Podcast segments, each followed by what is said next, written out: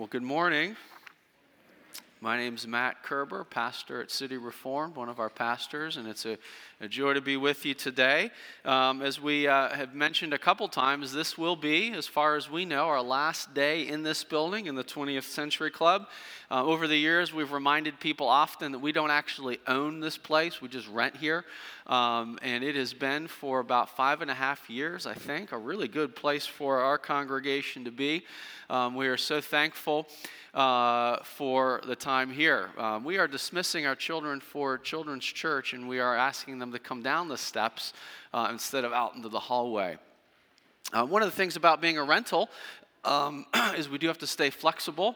Um, we are not alone in the building. Uh, we've already mentioned there's another group here today. The Jesters are gathering for their annual, uh, one of their annual celebrations.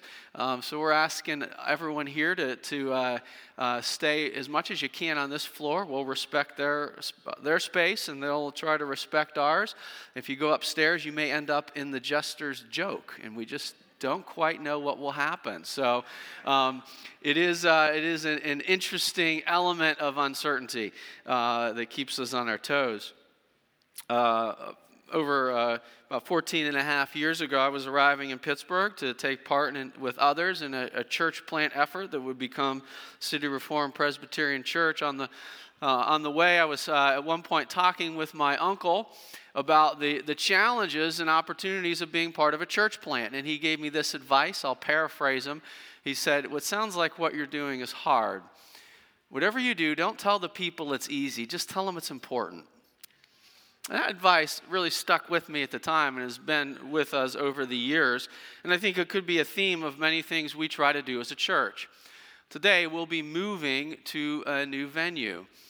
It's not easy, but it's important. And many of you know this already. For you, perhaps even just coming here is something that at many points along the way on a Sunday morning, you realize this isn't easy. Maybe a little bit of a drive, or you fight for parking. This morning, I was fighting for parking, and as I walked here, I was stepping over the places where someone had been sick on the sidewalk yesterday, and I reminded myself this isn't easy, but it's important. As a church, we've always attempted to be in the middle of the university center, and we're going to be sliding a bit more to the edge of that with our move. We plan to provide uh, uh, transportation for students. We'll be next week. We'll be beginning a, with a shuttle, a shuttle service. Um, for some of you, uh, getting to church will be just a little bit harder next week. For some of you, it'll be easier. Either way, it's important. That theme, though, runs through other things we do as a congregation. The text today that we're reading as we start into a new book of the Bible, uh, the Old Testament prophet of, of uh, Zechariah, is not easy. Uh, we're going to be moving through this book, two sections of the book, but together we'll move through its entirety between now and Easter, or at least that's the plan. And there'll be many times where we're reading this and you'll think this is not easy. Jim already uh, pointed out it's an ancient text written to people many years ago with prophetic images. Not, we're not used to that. This is not easy, but it's important. It's a window for us into God's work in the world. It invites us to step out of our own immediate experiences and think of the world through a different vantage point. First of all, from the vantage point of uh, a group of people living after their exile in Babylon, post exile Israel living in the year 520 BC or thereabouts in the, in the ancient Near East. It's a very different vantage point on life. But also through this point of a people that are very different in a, a style of writing, prophetic writing, that's sometimes very different from anything we're used to hearing, God will give us a perspective on His work in history a work that is just as necessary for us as it was for them 25 centuries ago. As we move through the uh, prophet uh, Zechariah, we'll be thinking of these two vantage points. First of all, trying as best we can to think of his place in history, to learn of what he and those he was writing to were facing, and to think about God's work of redemption from their perspective. But we'll also make sure we never lose sight of the bigger story the story that runs from the beginning of the Bible to the end, the story of a God who is determined to save his people, to go to a people who are in the mire and muck of their own rebellion, their own determination and sin to live their own way, but a God who brings grace and hope and salvation. And I think we'll find that from these different vantage points, we will see something so important and so life giving for our lives. My hope and prayer is God will catch us just a little bit off guard as we move through something that's, you know, frankly, not easy, but speaks to some of the most important things we could see. Zechariah was a prophet, as I mentioned, writing in 520 BC, writing to a group of people who had returned from exile in Babylon and were seeking to rebuild everything they knew. The task in front of them was immensely challenging, and at times they were so given to despair, facing the enormity of the task and the opposition from without, that they, were, they actually just ground to a halt. In the book of Ezra, we read of this incident where, having begun the work of rebuilding the temple, it stopped. Then Ezra tells us that God raised up two prophets, Haggai and Zechariah, and together God used them to re- renew the hope and restore people in the process of rebuilding the temple. I want to begin by reading just two verses from this that set the historic context of the book of, of Zechariah. Ezra chapter 5, verses 1 to 2. Now the prophets Haggai and Zechariah, the son of Iddo, prophesied to the Jews who were in Judah and Jerusalem in the name of the God of Israel, who was over them. Then Zerubbabel, the son of Shealtiel, and Jeshua, the son of jo- Jozadak, arose and began to rebuild the house, the house of God that is in Jerusalem. And the prophets of God were with them, supporting them. If you were reading through the book of Ezra, you would perhaps come to this this point, and you would learn of the ministry of Haggai and Zechariah, and you might ask yourself, how did they do it? How did they support the people in this enormous task, in this uh, seemingly uh, overwhelming and difficult project? Um, as we begin to move into the book of Zechariah, we will see how did God encourage his people when facing an enormous task? So we'll begin with our first reading from the book of Zechariah. And again, a warning sometimes this will seem difficult to follow. Old names, prophetic images, a situation not immediately familiar, but in this, a window to God's work. Zechariah chapter 1, verses 1 to 17. In the eighth month, in the second year of Darius, the word of the, of the Lord came to the prophet Zechariah, the son of Berechiah, son of Iddo, saying, The Lord was very angry with your fathers, therefore say to them, Thus declares the Lord of hosts Return to me, the Lord of hosts, and I will return to you, says the Lord of hosts. Do not be like your fathers, to whom the former prophets cried out. Thus says the Lord of hosts Return from your evil ways and from your evil deeds. But they did not hear or pay attention to me, declares the Lord. Your fathers, where are they? And the prophets, did they live forever? But my words and my statutes, which I commanded my servants, the prophets, did they not overtake your fathers? So they repented and said, As the Lord of hosts purposed to deal with us for our ways and deeds, so he has dealt with us. Verse 7 On the 24th day of the 11th month, which is the month of Shebat, in the second year of Darius, the word of the Lord came to the prophet Zechariah, the son of Berechiah, the son of Iddo, saying, I saw in the night, and behold, a man riding on a red horse. He was standing among the myrtle trees in the glen, and behind him were red, sorrel, and white horses. Then I said, What are these, my Lord? The angel who talked with me said to me, I will show you what they are. So the man who was standing among the myrtle trees answered, These are they whom the Lord has sent to patrol the earth. And they answered the angel of the Lord who was standing among the myrtle trees and said, We have patrolled the earth, and behold, all the earth remains at rest. Then the angel of the Lord said, O Lord of hosts, how long will you have no mercy on Jerusalem and the cities of Judah, against which you have been angry these 70 years? And the Lord answered gra- gracious and comforting words to the angel who talked with me. So the angel who talked with me said, Cry out. Thus says the Lord of hosts I am exceedingly jealous for Jerusalem and Zion, and I am exceedingly angry with the nations that are at ease. For while I was angry but a little, they furthered the disaster. Therefore, thus says the Lord, I have returned to Jerusalem with mercy. My house shall be built in it, declares the Lord of hosts, and the measuring line shall be stretched out over Jerusalem. Cry out again, thus says the Lord of hosts. My city shall again overflow with prosperity, and the Lord will again comfort Zion and again choose Jerusalem. This is the word of the Lord. Well, I gave a, longer than normal introduction. I was thinking of it as sort of a pep talk. Um, we're going to read through some prophetic images here. That's not easy. Uh, the book, uh, early part of the book of Zechariah includes eight visions. We read the first of them today. There was sort of an introductory word of, uh, of speaking, where Zechariah is speaking to the people, reminding them of uh, the, why they got in this situation, how their ancestors rebelled against God. They were taken into exile and then they came back. And then he offered here the first of these eight visions in the book. And uh, you may be thinking, you didn't give me enough of a pep talk. I, I, don't have any idea what that was all about. There's a man on the horse, there's a measuring line over Jerusalem. What do I do with that? Well, prophetic imagery is different. It can be difficult for us. Um, sometimes the difficulty lies in that we, we are not sure what to do with the details. The good news is it was difficult also for Zechariah.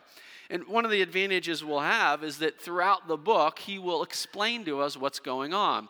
So we want to give particular attention to the questions that he asks and the answer that a, a divine messenger, an angel, gives to him about what he's seen. That's the thing that we're going to look at. But, but perhaps the, the angle I want to connect most as we look at our first image is the way God can use these strange things to speak to our imaginations the people of God were stuck. They had returned from exile and found the task of rebuilding the city and rebuilding the temple was bigger than they had imagined. They, they started, the book of Ezra tells us, to lay the foundation and then they stopped. There was opposition from without. They had their own concerns that were looming large. And God needed to raise up prophets to encourage them in the work. I want to make that connection, though the connection of this prophetic message, this first of eight visions that Zechariah offers, and the encouragement that it was meant to bring to people. I think that actually the connection is not as distant as it may seem. Though we're reading an ancient book about ancient people, we know something about what it means to be stuck. Uh, perhaps in your life, you have circumstances that seem beyond your control. You have things you need to press through that seem so large, you're tempted to just stop entirely or just procrastinate indefinitely. Or perhaps the challenges of your own heart, patterns of behavior you need to change, relationships that just seem like they've been this way forever, stuck in unhealthiness. What do we do? And when we're stuck, we are tempted to give up hope. We struggle to believe anything could be different. We find our life and our perspective dominated by what we've known and what's immediately true around us. That was true for these people living 25 centuries ago, and that is true for us. The big picture of what Zechariah does and what's important for us to hear is that Zechariah brings a prophetic message to them. At times, it'll be uh, commands from God do this, Turn back to me. It was very clearly said. But also will be this series of visions, this series of, of people doing seemingly strange and unusual things. A rider on the red horse, a series of patrols that have gone out over all the earth and have brought back messages. Why does Zechariah do it? Why does God do it that way? Why doesn't He just tell us what He wants us to know? And I think the, I think the answer lies in part that the the process of giving hope and encouragement to the people of God as they faced the, the, the need to step out of their, their stuckedness and get on with the task, is he has to speak to their imagination, their hope, their, uh, their, their vision of what can be. And if we can harness that power of uh, uh ourselves, the, the prophetic images are incredibly powerful. What we're going to look at in the passages, we'll just sort of identify with the ways they were stuck, and then look at two ways Zechariah calls them out of it. We'll identify with the situation they were in and make some connections to our lives. And then we'll see the two ways Zechariah calls them out of it. One of them is using this prophetic image to, to stir their imagination, to think of God's work in the world in a different way. So, th- three ways that uh, they were stuck, three ways we also can be stuck, uh, incidentally. And the first is they were stuck in the face of an immense task. We already read Ezra. It says that God needed to raise up the prophets to help them with the rebuilding of the temple. Uh, last summer, we read through the book of Nehemiah. Nehemiah came about 80 years later, but it's the same time period. It's the people of God rebuilding after exile in the uh, opening uh, couple of verses of Zechariah, he, God warns the people, don't be like your fathers. Their rebellion led them to be taken away into exile. Now they've returned, but the rebuilding's hard. 80 years later, there would still be things that needed to be rebuilt. Nehemiah would have to come and help them get the walls of the city built. But their first task, priority number one, was to rebuild the temple. It was the temple that made Jerusalem special. It was the temple in which the sacrifices were made for forgiveness. It was in the temple that the very presence of God would dwell, so that God would be with his people. He would be their God and with them in a special way. And so, very be- early in the beginning of the book of Ezra, not long after the people got back into the promised land, back, in, back to Jerusalem, they began to rebuild but the task was immense. The temple was built the first time by Solomon at the height of the power of the kingdom of Israel. He had far reaching resources and great financial uh, uh, abilities to hire craftsmen from far off lands. They quarried large stones and brought in big timbers. And now, this small group of ragtag people, those who returned from exile, were, were just living in the former, the shadow of their former glory. And the task ahead of them was immense. The task that had taken Solomon at the height of his powers years to accomplish, now they were going to have to do on their own with very little assistance. So they were tempted to give up. They needed prophetic encouragement. They had come face to face with a task that was so big it seemed like it would just uh, loom over them, and they needed to be encouraged. Let me just pause there for a second and ask if you can identify with that. Do you have tasks in your life that seem too big for you? Perhaps it's a, a, relational task, a relational work that you need to engage in, and you think, I just don't think I can do this. It's too much work. Perhaps you're working through a course of study, a, a program that you're on the beginning end of it, and you see all that is laid out before you and think, I don't know if I can do it. Maybe a renovation project or a way that you God has convicted you that you need to change. And even all of your energy and effort seems to be making so little difference. When the task looms large in front of us, we can begin to feel stuck typed in my notes here. That's how I'm feeling now as I write the sermon. Early in the week, I was really excited about Zechariah. I mean, I, I, was beginning to see the visions and the connections, and I sat down and I thought, how am I going to make this ancient thing relevant? And the task seemed really big. so I played a couple games on my phone.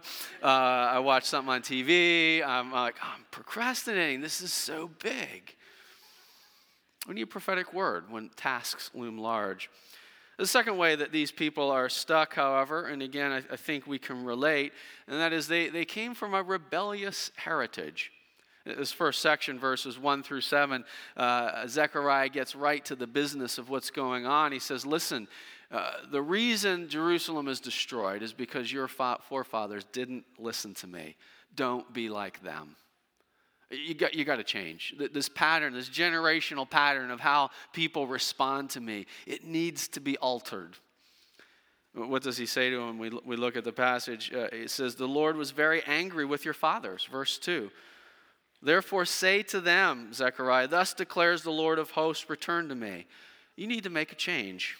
He says. Verse 4 Do not be like your fathers to whom the former prophets cried out. Former prophets mean before the exile. If you're in the adult Sunday school class, you're reading Isaiah. This is the sort of thing Zechariah is thinking of. Isaiah warned them and they didn't listen. But they did not heed, did not hear or pay attention to me, declares the Lord. Your fathers, where are they now? And the prophets, do they live forever? But my words and my statutes, which I commanded my prophets, my servants and prophets, did they not overtake your fathers? Yeah, in the form of the Babylon, Babylon Empire sweeping across the land, destroying the city, the temple, and taking them away roughly for a period of, of 70 years.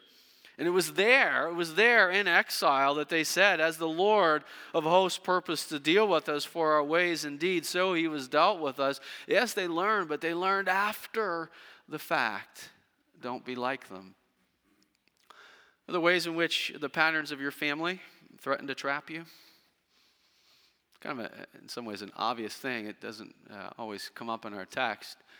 Uh, but it's very easy for us to look at our lives, our circumstances, our families, and say, you know, uh, everyone else in my family kind of got stuck in this place. Who am I to think it's different? Perhaps the circumstances in which you grew up in were immensely difficult. And though they are real and they shape you, they do not need to define you. There is a hope that moves beyond the circumstances of our own generational realities. Perhaps we need to turn to the Lord and break free and uh, find new patterns of living. But if we're honest, we recognize there is a danger of being stuck in something and saying it's just the way it's always been. Third way that people get stuck, we see in this passage, uh, is actually sort of the background of a whole lot of things that happen. Uh, one of the reasons they're stuck is because there was opposition from the outside. Not only was the task itself big, and not only were they wrestling with trying to live differently than their ancestors before God, but there was very real opposition from the outside. Now, we see that alluded to in the text, but it's explicit in the book of Ezra. They laid the foundation for the temple and then they stopped building until Zechariah came along. And the immediate reason given in the book of Ezra is that the surrounding people the groups of people around Jerusalem didn't like what they were doing, and they began to threaten them. Again, those of you who were here last summer, you read the book of Nehemiah, knows that this is pretty standard stuff. They, they are, first of all, living under the power of the Persian Empire. And then all of these other groups of people around them don't want to see a new city built. They don't want to see another uh, player in the regional balance of power. And so they work to oppose them there's actually very real opposition coming in from outside that's making it really hard. And that, in many ways, is really the theme of this vision that we see beginning in verse 8. Again, what's pretty confusing to us was a little more familiar to them. Zechariah says in verse 8, I saw in the night, and behold, a man riding on a red horse, and behind him are other horses. Now, we're not familiar with uh, people on horses riding around and, and sharing reports of things, but if you lived in the Persian Empire in the year 520 BC, it would have been familiar. The Persian Empire was vast, extending throughout most of the known world, and the way it was kept together was multiple people on horses moving around with information. If you lived in a Persian controlled village like these people did, you would have been familiar with Persian messengers riding on horses giving reports so that the military power of the Persian Empire, empire would keep everything in place. And we see exactly that thing happening here. Fortunately, Zechariah doesn't fully understand. He asks in verse 9, What are these, my Lord? Uh, and the angel who was with him says, I will show you what they are. It is a little bit confusing here. Throughout all of the visions, there'll be an angel that speaks to Zechariah. We, we think that's different than the rider on the red horse, but it's a little bit hard to follow in the vision. Either way, we can be very thankful that there's an interpreter. Verse 10, we're told, These are they whom the Lord has sent to patrol the earth. And the answer, and they answered the angel of the Lord who was standing among the myrtle trees and said, We've patrolled the earth, and behold, all the earth remains at rest. So just understand what's happening in the, vi- in the vision here. What Zechariah sees is a heavenly parallel to this earthly reality. Just as the Persian Empire sends out its riders to extend its influence and maintain its control over the empire, there is a God in heaven, the Lord of hosts, who has an angelic patrol over the earth, so to speak. Now, did God literally have to send angels on horses? Uh, I think most likely not, right? Uh, but this was the reality of God's heavenly presence in a vision given to him in a way that was familiar. Just as Persia extends their influence and dominance over the world, so too there is a God in heaven that has a patrol that goes out over the earth and accomplishes his purposes. The first report isn't good. We'll see the, the circle being completed here. Verse 12, uh, uh, we heard the earth is at rest. And we may be tempted to think that's really good news, isn't it? At rest, sounds good. Not if being at rest means that the Persian Empire that controls you and the regional powers that are oppressing you show no signs of going anywhere. That's why the, the angel of the Lord cries out in verse 12, Oh Lord of hosts, how long will you have no mercy on Jerusalem and the cities of Judah against which you have been angry these 70 years? See, to summarize the message of these angelic horses on patrol, the reality of their situation is in a international geopolitical way, they were stuck. The Persian Empire doesn't appear to be going anywhere, they, t- they say.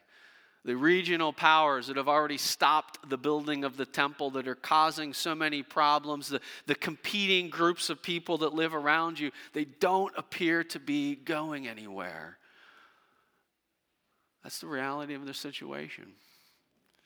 Uh, we've sent out the patrols, the reports are in, we've analyzed it all. The information is this you're stuck. There you are. A massive project, a whole history of rebellion against God and fruitless living, and the opposition around you, it's not going anywhere. No wonder they're stuck. Do you, you identify with this part as well? Circumstances beyond your control, difficult people, difficult circumstances. I mean, the modern day parallel is if you're toiling along in your office cubicle with a boss who's a tyrant, and the head of HR comes in and says, Good news, no one's going anywhere for a while. And you're thinking, That's not good news. I'm praying for a shakeup, praying for anything that changes these circumstances, but nothing's on the horizon. It's at rest in a bad way. It's come to rest in a bad and difficult situation. They're stuck. They need the prophet of God to bring a word of encouragement and hope. Let's look at the two things Zechariah does two things that are encouraging to them, and two things that can be encouraging to us. Uh, the first may not immediately seem to be encouraging, but it really is. Zechariah says, Repent. Turn. Turn back to God. Now, you might not hear that immediately as good news because repentance, or that is turning back to God, means we have to acknowledge in full honesty before God that we are part of the problem. We've been part of the problem. But God invites them to change and calls them to change. He reminds them in that very statement that change is possible pastor friend of mine uh, likes to remind people that we all have a tendency to tell our stories in a way that make ourselves completely passive. You ever do that? Do you find yourself talking about your background? You say, well, you know, if you understood my family, you know where I'm at. If you understood the challenges I face and the opposition outside, you would know where I'm at. You know why I'm stuck. There's nothing I can do. And Zechariah says, There is something you can do. You can take ownership for your problem and you can repent. Now, saying this doesn't in any way minimize the realities of these other challenges. But it does tell us that we have a role and a responsibility, that change is possible. How often do you find yourself stuck and you and, and, if you were able to pull yourself out of your circumstances, you would recognize, you know what, I'm actually part of the problem. It's not just these other things. I have a role in this. The good news is you, you do. The good news is you do, and God calls you to turn back to Him. This invitation to turn is not an activity we do on your own. Notice what it says Turn back to me, says the Lord of hosts. return to me, and I will return to you. our, our processes of change and repentance are not done on our own in isolation, but they are fundamentally movements to the living God, the Lord of hosts even baked into this whole invitation turn to me and I will return to you, says the Lord of hosts, is this threefold repetition, Lord of hosts, that reminds us where the power lies. The Persian armies have their power, the regional sources have their significance. They've got their own problems, and the, the broken down stones are big. But the Lord of hosts, the Lord of the heavenly armies, has power beyond all else. Turn to me and I will turn to you. Return to me, God says, and I will come to you with the power, the God of the angel armies, as some, some translators like to say, has power to intervene in your circumstances. Will you turn to me? Friends, sometimes the first step in us getting unstuck is to remember that God has given us responsibility and we can take it in His power that we can turn to Him and see His power working in our lives if we're willing to take responsibility, to stand before Him, to confess what's wrong, and to seek His help to change. Second thing we see in the passage is the encouragement that comes from the, the second vision. This is the hope in God's power. Immediately after the, the horses return with their bad news, we've searched the world and you're stuck the angel of the, the angel of the Lord, the messenger of the Lord, cries out and says, How long? And we see in verse 13, uh, I'm sorry, in verse, uh, uh, yeah, in verse 13, and the Lord answered gracious and comforting words to the angel who talked to me. Eh, from, from a, a, a human vantage point, and even from this sort of heavenly, omniscient vantage point, everything's stuck, nothing's going to change except God is present and he's going to work. God says, I'm here. Uh, I, I said, I, I was angry with your forefathers. You were taken into exile, but now I am jealous for your city. It's a weird way to talk, right? But God says, My love for you is so deep. I am fixated on you. Boy, if you hear that about yourself, it's encouraging, isn't it? God says, I am jealous for my people. I love them so deeply and dearly. I will stop at nothing to form them, even shifting and shaping and moving the nations of the earth. I'll refine them in exile. I will guide the empires to change them and to shape them that they would come back to me. I will stop at nothing to accomplish my purposes for them. He spoke gracious and comforting words. I'm jealous for Jerusalem and Zion. I'm exceedingly angry with the nations. I had a purpose, but they went about it in, whether it's the, uh, uh, the exile, the destruction of Jerusalem, they furthered the disaster. God says, I'm going to work. In many ways, what he says in these next few lines in verse 16 is really the rest of the book of Zechariah.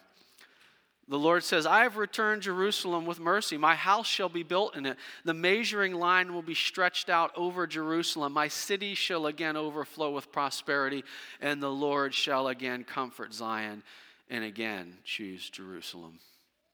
I'm going to do it, he says. What he's doing here, again, he's, he speaks to Zechariah this image of heavenly reports and patrols, ones he can understand, things he can relate to. He, he challenges him to view the world in a different way, and then he says, I'm here and I'm going to work. And it will be done.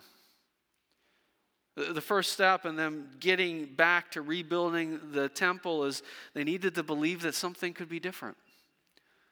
God says to them directly, I am here, I am jealous for your good, and I will do it. And they would. We know from the book of Ezra that within four years they would rebuild the temple. It wouldn't be as glorious as it was in the days of Solomon, but it would be rebuilt. They would accomplish those tasks. The message of Zechariah would bring hope. Five centuries later, uh, a young boy would be brought into the temple for the dedication ceremony. His name was Jesus. His parents, Mary and Joseph, were so poor they brought the, the smallest offering that people could bring for the ceremony. What the Gospel of Matthew told us last fall is that when Jesus was born, he would be given the title Emmanuel, or God with us. God Himself, in the person of Jesus, would come to the temple. The presence of God would be there in a very real way.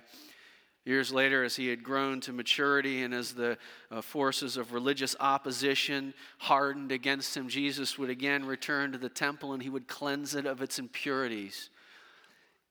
And then he would be taken outside the city and he would offer himself as the one time sacrifice for sins that would be, bring forgiveness for all of God's people.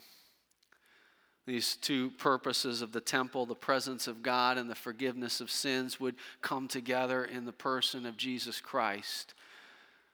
In Him, we would know God is with us and for us. In Him, we would know there is forgiveness for all who repent. The building of the temple was essential because Jesus would one day walk into it. And through him, we can say these things are true of us. That God is deeply committed to his people. That he, calls them to be more like Jesus, to change. In spite of their circumstances, in spite of your circumstances, in spite of your history, in spite of the enormity of the task that lies before you, God calls you return. Return to me, he says, and I will return to you with the fullness of my power.